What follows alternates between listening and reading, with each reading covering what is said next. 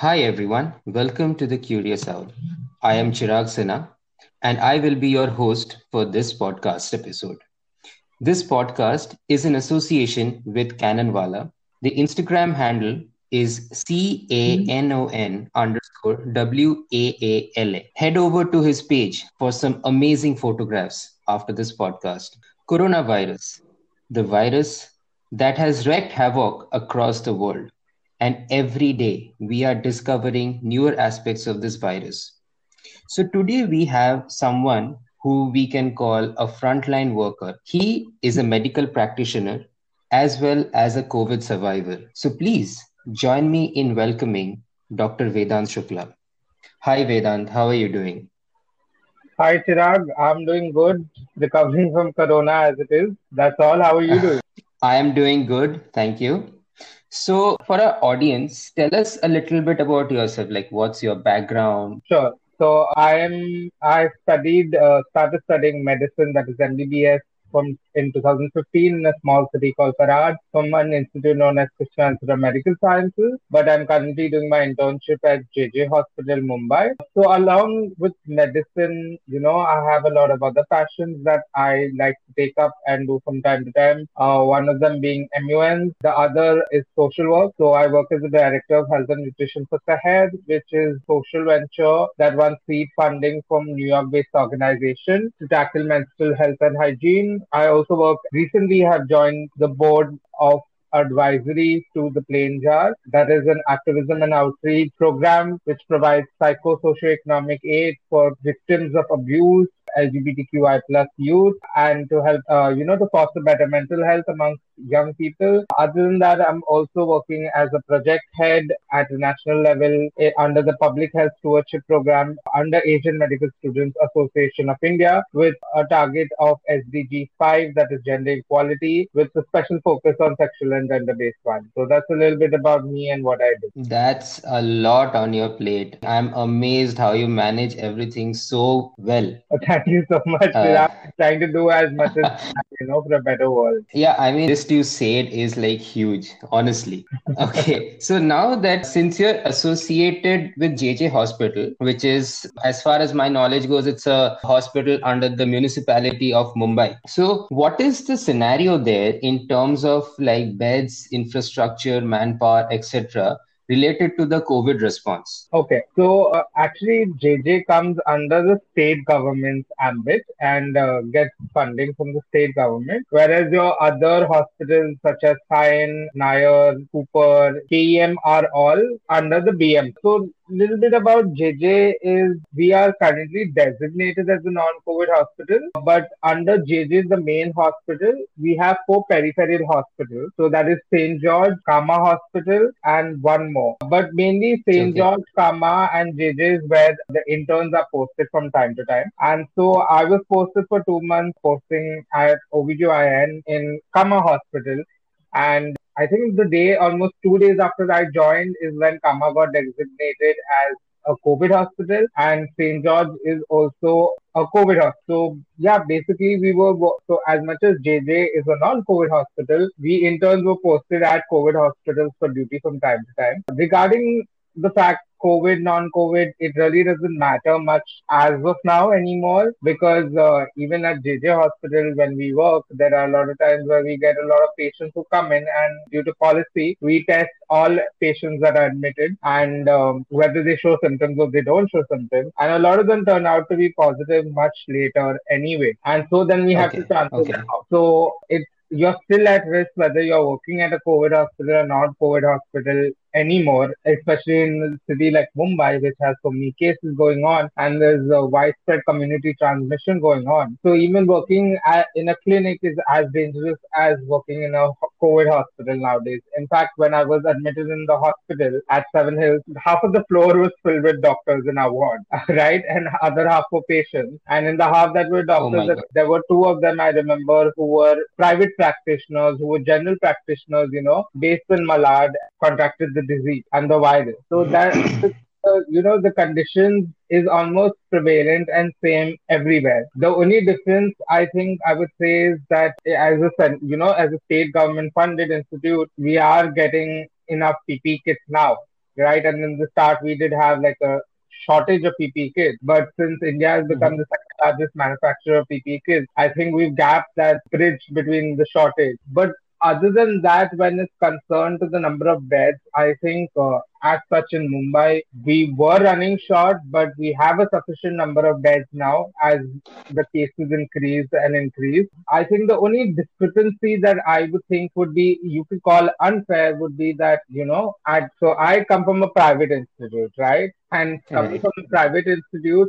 going and working at a government institute, I have paid money to do my internship over there because mm-hmm. I'm from a private institute, which I understand. But then at such times and such precarious various times where we are putting our lives into danger, right? And I had myself contracted the disease. We are not getting right. compensation. So all the BM right. uh, and hospitals are paying the interns 50,000 and, you know, an additional travel allowance and whatnot. But at the government, at, you know, the central, uh, the state run hospitals like JJ, my co-interns who belong from JJ themselves are getting only 13,000 despite being exposed to the virus, you know, at different places like St. George Hospital and Cama Hospital and at JJ itself because we get a lot of patients who turn eventually, you know, test positive. And mm-hmm. we as externs who come from private institutes, we don't even get anything. Kind of, uh, you know, disparity in, you know, the pay right? From 50,000, it directly drops to 13,000 for, you know, the government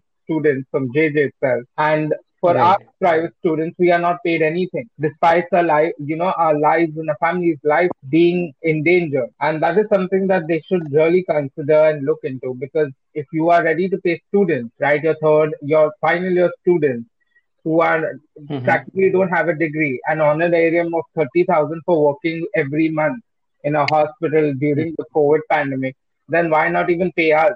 And we do almost as much as we do the same kind of work and the same kind of labor that any of the interns from a government hospital do. Yeah, I mean everything is yeah. same. The virus is same. The working conditions are same. The risk is same. Everything is same. It's just that the pay is there's a hell and heaven difference between the pay of state government hospitals and the ones operated by BMC. Exactly. That's all. And that's, that's, it's not uh, fair if I was to say something about it. I Feel like maybe we can also be paid an honorarium. I'm not saying to pay us when it's, you know, if, that we deserve probably pay if this whole situation was not existing, but when this kind of situation is there and we're putting our lives at risk as much as the next person, right? Yeah. Then why not give us that equal amount of pay? Right. I mean, it's after all labor. It's after all uh, manual labor. It's, there's nothing automatic, not automated process which is there. Exactly. So I, mean, I do understand. Since now that we have uh, entered into, you know, discussing about COVID, uh, there are a lot of patients who do not have COVID but have some other critical illnesses and they have to come and visit the hospital often. So, how are, I mean, these hospitals and the doctors and the medical interns, how are you dealing with this population basically? So, uh, if I may add, actually, you know, the government has thought about it very beautifully and gone about it where they've designated certain hospitals as COVID only hospitals and certain hospitals as non COVID hospitals. And then there are certain hospitals right. function with a COVID ward. So, what this helps us do is maintain the burden and focus on non COVID diseases also because, you know, it's a pandemic right now and the number of cases are exponentially increasing, the number of deaths also increasing. But then, if we were to talk mm-hmm. about facts and bring out things, there are probably, you know, more children dying due to diarrheal diseases on a daily basis, mo- most likely, you know, then number of de- adults dying due to COVID per day. And the, the, the, you pull out the statistics of uh, heart attacks per day and the strokes per day and everything, and you will be shocked. But those are just things we've got very sensitized to as society, and you know, as something as normal or something as acceptable or something that you cannot do anything about. But COVID, mm-hmm. because, you know, it's tagged with that whole title of pandemic and it's new and you know a lot a lot about it is known. Somewhere mm. in all of that you know there's a panic that is growing. So right, everybody right, that. But in this sort of sense that the government has taken a very beautiful sense in segregating the hospitals in a certain way so that the burden of non uh, for non covid diseases but yet life threatening and severe are there So, but Right. uh, the more hospital level talking about it, right? The plan of action that we normally take is we keep a transit ward. So all patients who come in are uh, are treated as suspected cases of COVID. Now we look at everyone as if they are on the viewpoint of they have COVID. So they are Right. in this transit ward and they are tested. Their oral uh, swab tests are done, and uh, Mm-hmm. as and when the swab tests come back, the reports of the swab tests come back, which generally, due to the increased capacity testing that the government has done very well again, if I might add, Mm-hmm. Mm-hmm. you know, the reports come back generally within the same day or by the next day mostly. Uh, depending on the Right. report, we move them. So if, if it's a positive patient, so you Mm-hmm. can have more than one disease at the time and still have COVID, right? And you can have a life-threatening disease and have COVID, and and, and it could be totally, uh, you know, unlinked. Uh, So, so Right. what happens is if if it, the patient comes positive, if it's a non-COVID hospital, then they immediately shift it to a COVID hospital. So at JJ, we should then, you know, if they have severe, uh, if they, it's a life-threatening disease and they've got COVID, then we should then, you know, generally to St. George Hospital. And whereas Okay. uh, if they're a pregnant woman, we shift them to. Cama. Yeah. And uh, Okay. so they are then shifted and kept at the positive wards in those particular hospitals. Whereas if Right, it's negative, right. then they're shifted to the ward, the normal ward that we uh, anyways admit all the negative patients into. Okay. Okay. So that's a little bit on what we do at the hospital level to just manage and maintain, you know, more safety for everyone, not just ourselves, but the patients include So, like since the last few days, so there has been a lot of talks, uh, especially, uh, I mean, the news reports are coming that India and Israel are trying to develop, you know, testing method which can deliver the results in one minute. And also, this there's testing, and there's also a lot of news reports coming on the virus. So, if you can explain for our audience that, you know, so we we hear the words antigen we hear rna we hear dna so for us uh, non-medical people if you can explain what exactly these terms so it, it will be uh, actually beneficial for the for the audience Of course. So, as you know, the coronavirus is, is we layman terms is coronavirus, but it's actually known as the SARS-CoV-2. That is severe acute respiratory coronavirus 2. And the reason why it's named 2 is because we have a previous virus uh, belonging to the same group of virus known as coronaviruses, and that's called severe Yeah. acute respiratory virus, which caused a uh, an epidemic, let's say, in back in I think 2003 in China, where uh, there was this virus spreading across, and and we have a similar Right. other virus called as Middle Eastern Respiratory Syndrome virus, which was uh, making its way to yeah the Middle East and included, uh, you know, a little bit of Taiwan, South Korea, and everything. So uh, that's Right, right, it's all basic, yeah, Middle Eastern Respiratory Syndrome virus. So I think the origin of that Mhm. was from a camel that came from the Middle East, but it's not only was contained to the Middle East, it also spread a little bit towards, you know, your Taiwan, South Korea, and everything. And that's why you see Taiwan, South Korea very prepared because they've gone through this kind of situation before and they knew what they had to Mhm. immediately to jump on the shoe. So talking a little bit more about you know what is RNA, DNA is basically your uh, your material, your uh, genetic material. So RNA stands for Mhm. uh, ribonucleic acid, DNA stands for uh, the same. In but the only difference between RNA and DNA is that DNA uh, RNA generally tend to found in uh, living organisms that is uh, more primitive in thought and DNA is considered to be a more uh, advanced kind of genetic material. Uh, but it really RNA was ribonucleic acid and DNA was uh, deoxyribonucleic acid. RNA Mhm. is considered a bit more primitive and DNA is considered more advanced form of genetic material. And uh, yeah, so we were talking about uh, RNA, P, uh, RT-PCR, which is stands for RNA real-time polymerase chain reaction. So what it basically does is when we take a swab from your throat or your nose, we Hmm. we basically trying to pick up the genetic material of the virus. And once we pick up the genetic material, polymerase chain reaction is a kind of test where we kind of expand, you know, that genetic material because we would be capturing very little of it. So we'll be duplicating. So polymerase chain reaction is kind of a genetic test, you know, where uh, duplication of the genetic material caught from your throat or nose is uh, Mhm. amplified so that you know it can be uh, sequenced or cross match with the sequence of genetic material we already know about the SARS coronavirus too. So, Okay, okay, you know, answer whether this is a, the SARS coronavirus 2 test, uh, genetic material from the SARS coronavirus 2 or not. So that's a little bit about the test. right? okay. I hope that's a little clear. If it's not, you can uh, ask me. I'll, I'll probably explain it again. I'll ask my audience to contact you personally if they have more questions over this.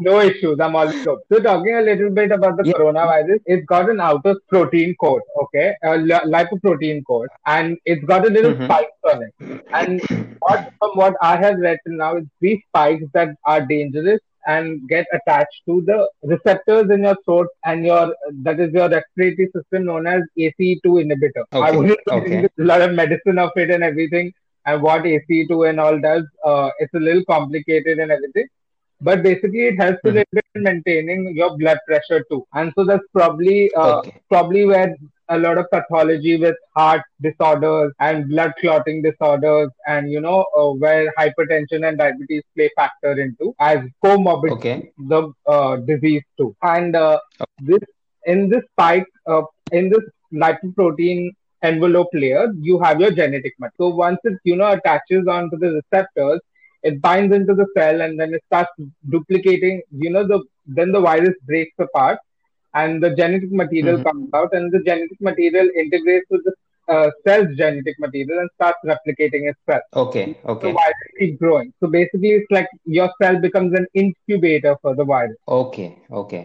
because of all of these reactions, your body starts reacting to the virus too. It starts causing symptoms.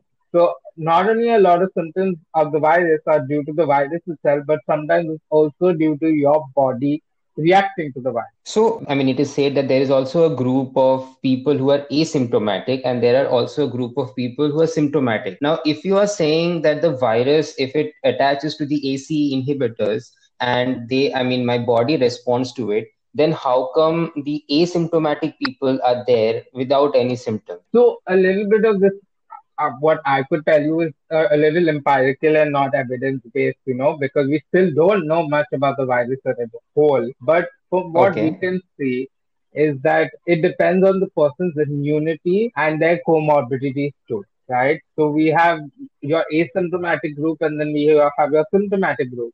And in your symptomatic group, you know, we have mild, moderate, and severe, right? Right. and in your mild in the mild form of disease you know you have just you know simple flu like symptoms is which is what i had you know you know sore throat a cold body ache Mm-hmm. fatigue and stuff like that whereas in your moderate you Okay. have some form of lung involvement you know and you know uh, that that is causing you know oxygen mismatch perfusion mismatch that is you're not because of you know the virus infecting your lung there's not enough oxygen Hmm. you're getting and that's why most people that's the most common cause of death due to corona because your lungs start getting infected and you start getting the pneumonia and not enough oxygen that your body requires and then the severe form is just, you know a more severe form of the moderate form where your lungs are severely affected and now you need to be put on a ventilator so from what i have Okay. it, it, it depends on you know your age the kind of immunity you have uh, your comorbidities you have uh, and most people who are asymptomatic tend to be of the younger ages uh, Mhm. they tend to have good immunity no comorbidity whereas people who have now say I, I even though i'm young the fact that i have a Hmm. comorbidity is that i'm mildly hypertensive and i am obese that played into the possible factor of me having uh, you know some form of uh, symptoms there whereas Okay. Okay. if you consider like my father, if he were to contract it, God forbid ever, he's around 60 years old, he has hypertension, he has diabetes, he'd probably have, you know, more moderate or severe form of the disease. Whereas I think Chirag, you, on the other hand, with no comorbidity, a healthy lifestyle and a good immunity, you would probably be asymptomatic. The maximax we could probably would have had also could be just like a cold. But this is not to say that it does not affect young people severely too. We've, we've noted cases Hmm. in different parts of the country and abroad too, where it has taken Mhm. lives of young people as young as like 16 and 20. So, you know, this kind of understanding of the virus is lacking because of how new it is to us. And that's somewhere Mm-hmm. what implicates in the panic that is spreading due to the virus too. Right. So, like, since you have been a COVID survivor, so since the day you started having symptoms of COVID to the day you got tested positive, what was going through your mind? Like, did you ever feel like, okay, so this is the end of me and I'm done in, in my life, this is the end, goodbye world? Did, did you feel like that or something? I will not lie. There were times where there was anxiety that was driving me along. So I'll give you a little bit overview of uh, what was going on in my mind. I was working uh, three shifts that week and everything, and uh, the night shift that I had gone and I had slept off. Right, I'd come back at eight in the morning from the night shift, and I had gone to sleep, and I got up. I woke up with a little bit of Mhm. chill. Right, I was feeling excessively cold with the sheet on, and in Mumbai, it is so unusual for that to happen. Right. Absolutely. I was feeling a little feverish, but my temperature was normal. So at that point, you know, I Okay. Texted uh, one of my residents saying, you know, this is what I'm feeling, and uh, she hmm said, let me know how you feel in a while. And then in a while, I was feeling better. Then she said it's probably just exhaustion. You worked a lot the last week, and you have you're ending your OBGYN posting, so you know you're working a lot this week too. And uh, I said, So it's basically overwork. It's a, I mean, uh, an after effect of overworking. yeah, you know, just uh, you're tired, exhaustion, you know, and exhaustion can have Right, symptoms too. And uh, right, right. Yeah, so but then I had this sore throat which I've had for a while with me now, since a while, Mm-hmm. and that sore throat started also getting worse in these few days. And I probably Okay. w- w- thought, you know, it is not corona, it's just probably, you know, the cold drinks I'm having and everything. My bad for having all Mm. of that in such a time while working, but couldn't escape it. But yeah, I I thought, you know, I was being more careful this month. I I was wearing protective gears at all times. So I, even though I was in contact with known positive cases, I didn't really Mm-hmm. consider this to be COVID and everything.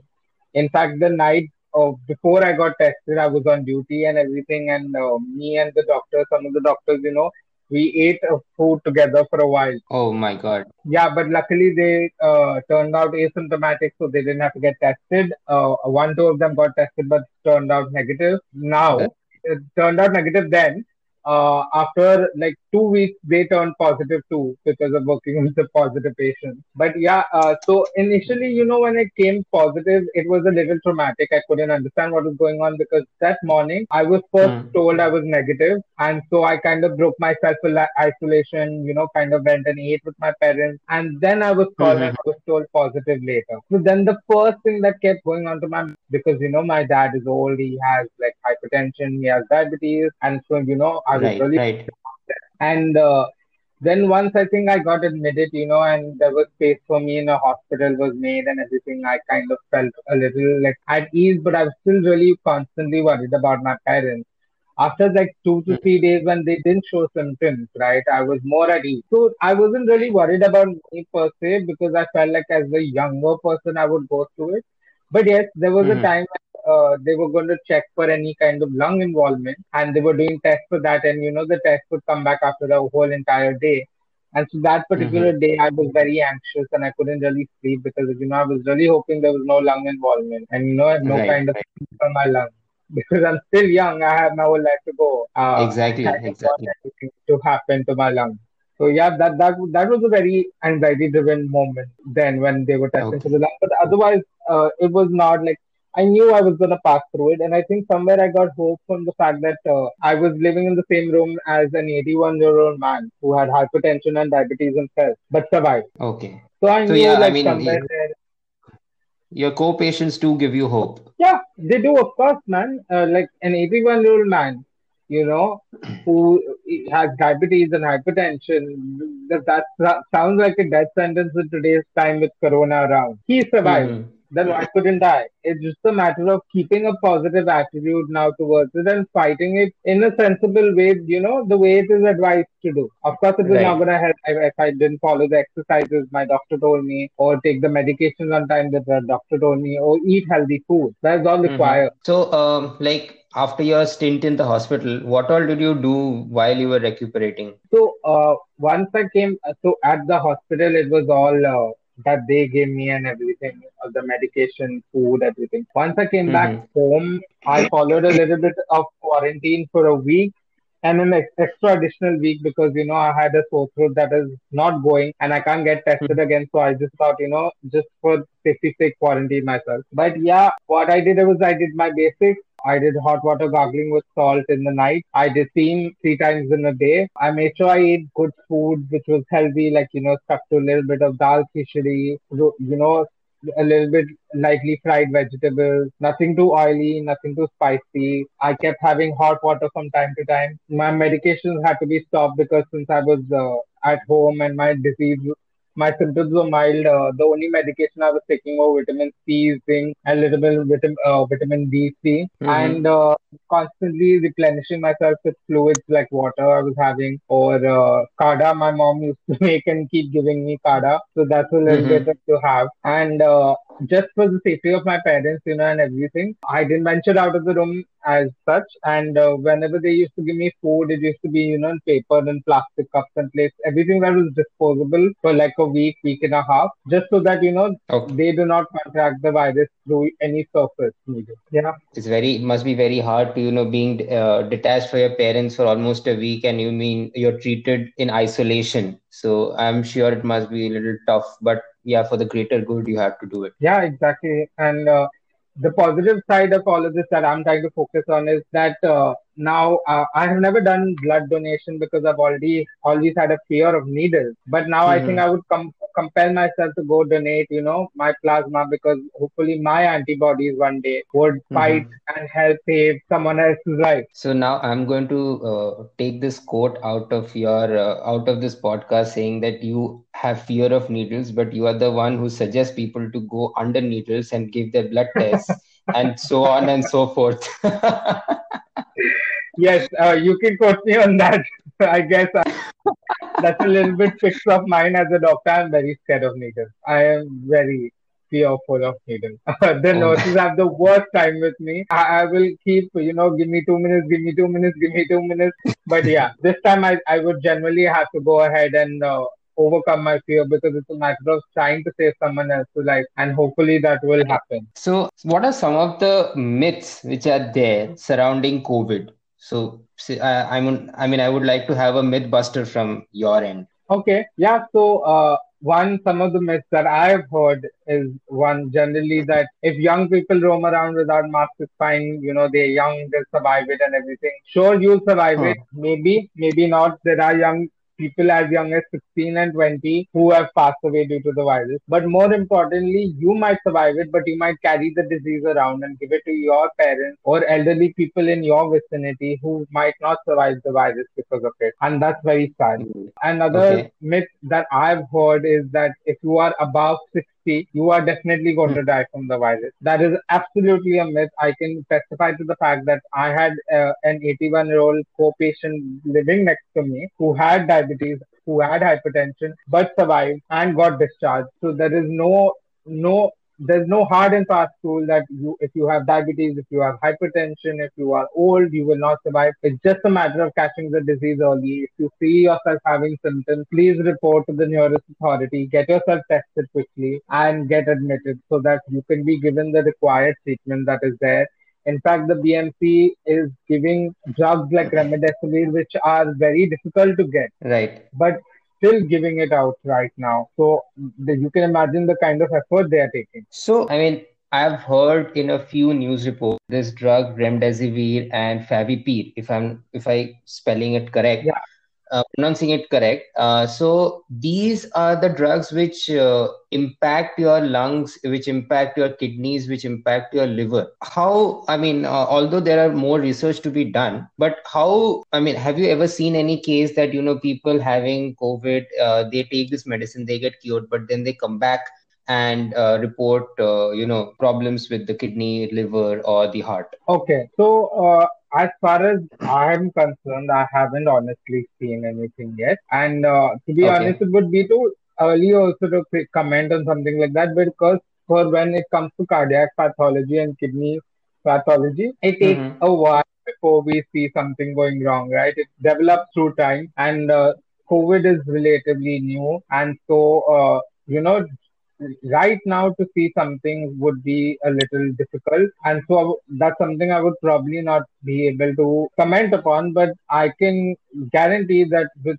uh, a drug like remdesivir, I have seen people get cured. Uh, I have seen people uh, lung capacity and uh, uh, improve uh, in that Mm-hmm. that their oxygen increase. You know, I have seen a doctor whose oxygen cap- uh, oxygen saturation rate was somewhere 86% and she had a severe patch on her left lung and after five days of treatment with remdesivir her oxygen saturation came back to 92 93 and she didn't even require oxygen after that Wow. these drugs are working, but as per when the long term effects of the drug is concerned, that's something we will only get to know much, much later. Okay. So, since you are also associated with uh, organizations which are into mental health, so the lockdown has had an impact on our mental health pretty much on almost everybody. Even the ones who are very, very, who have a very, very strong mind are dealing in the fear of losing their sources of income or uh, in general what lies ahead of them. So, in this juncture, what would be your advice or what would be your suggestion to the people? So, mental health is something that is complicated, right? But Yeah. uh, yet it's something that we need to focus on. It is as important as maintaining your physical health at this point. So, what Mm-hmm. I would suggest about mental health and something that we can all do is follow your basic tenets of life, right? You know, sleep well, Right. eat well, do your exercise daily. Those kind of things will help for a person who is not undergoing anything severe or any form of clinical disorder, right? It will just help Right. those people stay relaxed. Yeah. Go So ahead. You're audible these now. kind of small, simple daily practices will help you keep more mindful, more positive, and more optimistic. You know, and if, if you need a push, you can take up, you know, journal writing, positive affirmation, start something new, a hobby, you know, something that you can focus on and keep your mind away from everything that is going because it is a very tumultuous time. It is uh, a very uh, scary time indeed. And, it, you know, uh, our brain takes time to process the fact that we are living in a pandemic currently. And I, I know from matter of fact Absolutely. that it hit me at various and different points that, uh, you know, oh shit, we are living in a pandemic. I cannot just go out, you know, to the road and street and buy whatever I want or go out with my friends, you know, for a drink, etc., etc. It is a difficult Right. time. We also confined to our houses.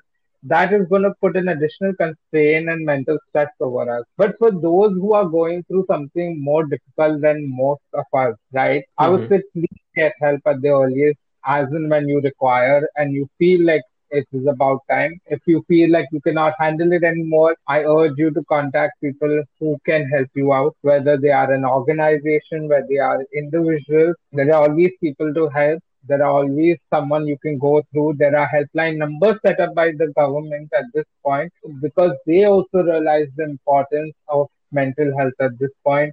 It is not easy to sit at home all day and you know, as human beings, we naturally tend to be optimists, to have something to Right. look forward to, to strive for, to work for.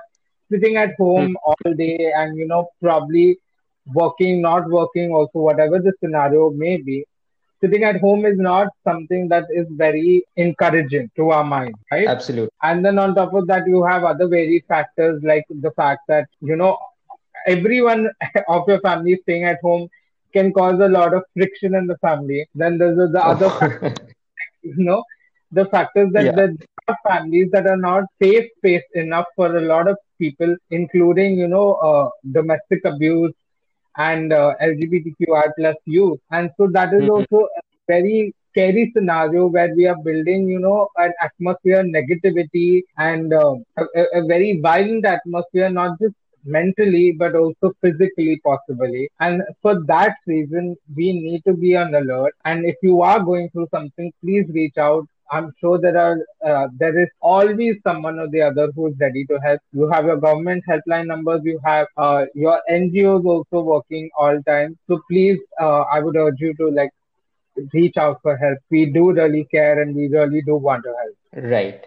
So, uh, like coming towards the end of it, now, as you mentioned that we always strive for something, I mean, we always look forward, we are very optimistic. So now the only thing I think people are optimistic is about the fact that you know the uh, vaccine is going to come soon it's going to uh, i mean this phase 1 trial is happening phase 2 phase 3 so on and so forth and everybody is eagerly you know watching the news because you know क्या हुआ क्या result आया कितना आगे बढ़ा कब आएगा vaccine so what do you think that you know is vaccine the solution uh, to eradicating covid completely or like there is something more which needs to be done? So what the idea with a vaccine is to create a kind of herd immunity so that the virus cannot uh, infect anybody. In that sort of sense is that if 70% of the population already has immunity against the uh,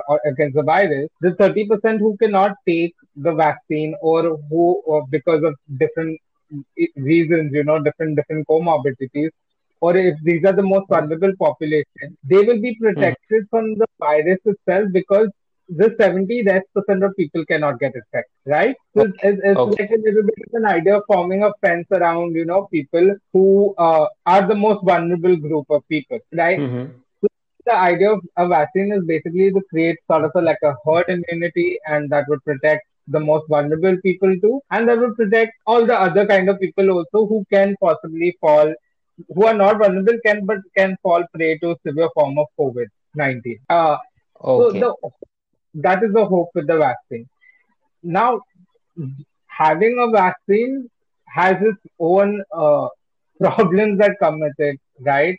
To ensure right. safety, the quality of the vaccine, the distribution, the supply chain, who will get the vaccine first, are allowed different kind of companies allowed to make it? You know who will the property intellectual property and patent rights go to? And stuff like that. So as much as we are optimistic for a vaccine, there are a lot of other socio-political factors that will play in that, uh, you know, most of us don't consider, but yes, that is. But other than a vaccine come out, even if you say in an ideal condition that a vaccine does come out and, you know, it is hmm. distributed fairly and equally and everything, that doesn't mean or necessarily grant that we will be safe from COVID.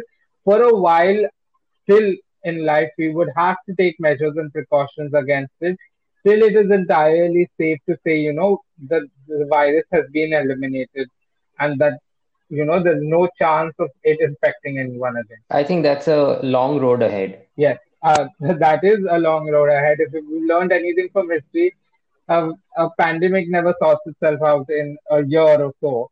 Yes, we do have modern right. technology now. We do have modern ideas, and uh, things are working at a faster rate than ever. But if we do look mm-hmm. at history, it always takes a few years for a you know pandemic to sort itself out. Right. Uh, so thank you very very much for taking time out for uh, this podcast, and it was a pleasure having you here. It is a pleasure talking to you. We got to know a lot of things. Uh, on the from from the side of a frontline worker, what they are going through, how things are unfolding at their end. So a big thank you for taking time out Thank and It has been an absolute absolute pleasure and fun to do. I'm really grateful to be on board. And yes, of thank course, you, thank you, sir. Out, you all can uh, message Chirag. Chirag will relay that to me. absolutely, absolutely, absolutely, I will. Chalo, have a nice day. Oh, thank you, be thank safe. you. You too. You yes, yes, right. Uh, thank you.